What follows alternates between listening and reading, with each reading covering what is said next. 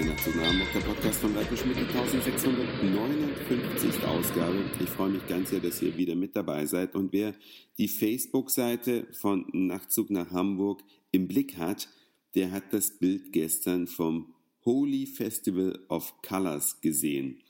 Ja, was ist das eigentlich? Es gibt ganz viele Musikfestivals. Jeder von euch war möglicherweise schon mal auf einem. Und diese Musikfestivals müssen natürlich irgendwas tun, um sich voneinander abzugrenzen. Das kann man einmal über die Musik machen, indem man halt ein Rockfestival macht oder das Wave Gothic Treffen, was eben eine sehr spezielle Musikrichtung hat. Oder man kann es natürlich durch die Gestaltung des Festivals abgrenzen von den anderen. Und ein Inder hatte vor Jahren eine tolle Idee. Und zwar gibt es in Indien das sogenannte Frühlingsfest. Da wird mit viel Farbe, viel Jubel und Trubel gefeiert. Und diese Variante hat er auf ein Musikfestival übertragen. Wie läuft das also ab? Das Festivalgelände war vor der Hamburger Imtech Arena mit der Bühne im Rücken quasi zur Fußballarena, zum Volksparkstadion, da wo auch der HSV spielt. Und das ganze Gelände davor war dann die Festivalfläche mit Buden an den Rändern. Soweit, so unspektakulär, also eine Hauptbühne und die circa 20.000 Festivalbesucher davor.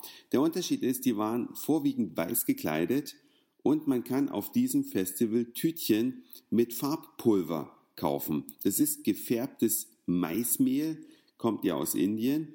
Und zu jeder vollen Stunde tritt ein Inder auf die Bühne und veranstaltet einen Countdown, der unterschiedlich abläuft. Mal zählt er runter, mal bittet er die Mädels zehn zu sagen, die Jungs neun, die Mädels acht, die Jungs sieben und so quasi im Wechsel wird dann der Countdown runtergebrüllt und bei null schmeißt jeder ein Päckchen oder eine Handvoll Farbe in die Luft. Ist ein irrer Moment, sieht toll aus, genau in dem Moment.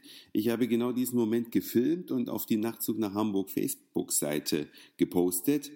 Man darf aber eins nicht vergessen, in der Luft vermischen sich diese Farben dann blitzschnell und es bleibt ein grauer Schleier übrig, der dann vom Wind transportiert wird und sich wirklich überall ablagert. Also die Kameramänner vom Fernsehen, die das alles eingefangen haben, die hatten ihre Kameras mit Mülltüten zugeklebt, total viel Folie abgeklebt, so dass wirklich nur vorn die Linse rausgeschaut hat, um das Gerät eben vor diesen Staubeinwirkungen zu schützen. Und auf der Bühne gab es einen Druckluftanschluss mit so einer, so einer Druckluftpistole, damit die DJs äh, ihr Equipment abpusten konnten. Ich war ja bei Lexi und K-Paul mit auf der Bühne und konnte das dann beobachten, wie die ihre Kopfhörer da ausgepustet haben und da kamen richtige Wolken raus. Also selbst den Kopfhörer trägt man ja eigentlich auf den Ohren und dennoch ist da überall dieser, dieses Pulver da reingekrochen. Die Leute sehen dann auch nach dem Fest entsprechend aus, wenn sie alle nach Hause gehen, sind sie von oben bis unten mit Farbpulver, die Gesichter total farbverschmiert. Aber eine witzige Sache gestern bei grandiosem Wetter und das Holy Festival of Colors das findet ihr im Internet unter www.holyfestival.de, genauso wie man es schreibt, äh, genauso wie man es spricht. Holy mit I, wie bei Holiday quasi. Könnt ihr euch reinklicken, weil es ist nächstes Wochenende, glaube ich, in Berlin. Also für alle, die noch nichts vorhaben, es ist immer schnell ausverkauft. Da müsst ihr also euch sputen und gucken, ob es überhaupt noch Karten gibt, aber es ist genial. Ich habe mich dann so mehr für die Technik interessiert, hinter den Kulissen, und zwar flog über die Szenerie in alter NSA-Manier eine Drohne, also ein Hexakopter, wie man dazu sagt, ein kleiner Hubschrauber mit sechs Flügeln und da hing unten dran eine Kamera, habe mich mit den Jungs von der Uni Mannheim unterhalten, die dieses Ding steuern. Das ist also ein Forschungsprojekt der Uni Mannheim. Die fliegen über Konzerte oder Festivals mit ihrer Drohne, sage ich jedes Mal, mit ihrem Hexakopter natürlich.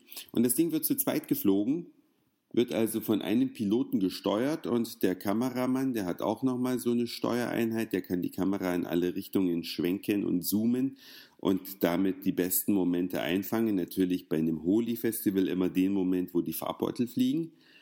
Und dieses Ding kann zehn Minuten in der Luft bleiben, funkt seine Signale dann digital zur Erde. Da kann es dann auch in die Videoleinwand eingespielt werden, was allerdings auch mit technischen Hindernissen verbunden ist. Deswegen hat man das gestern nur zu Beginn der Veranstaltung einmal gemacht und danach gelassen. Aber die Bilder werden natürlich alle aufgezeichnet und dann auf der Webseite beziehungsweise auch bei YouTube publiziert. Wenn ihr also Holy Festival bei YouTube googeln solltet, werdet ihr ausreichend Bildmaterial finden. Das war's für heute. Dankeschön fürs Zuhören, für den Speicherplatz auf euren Geräten. Ich sage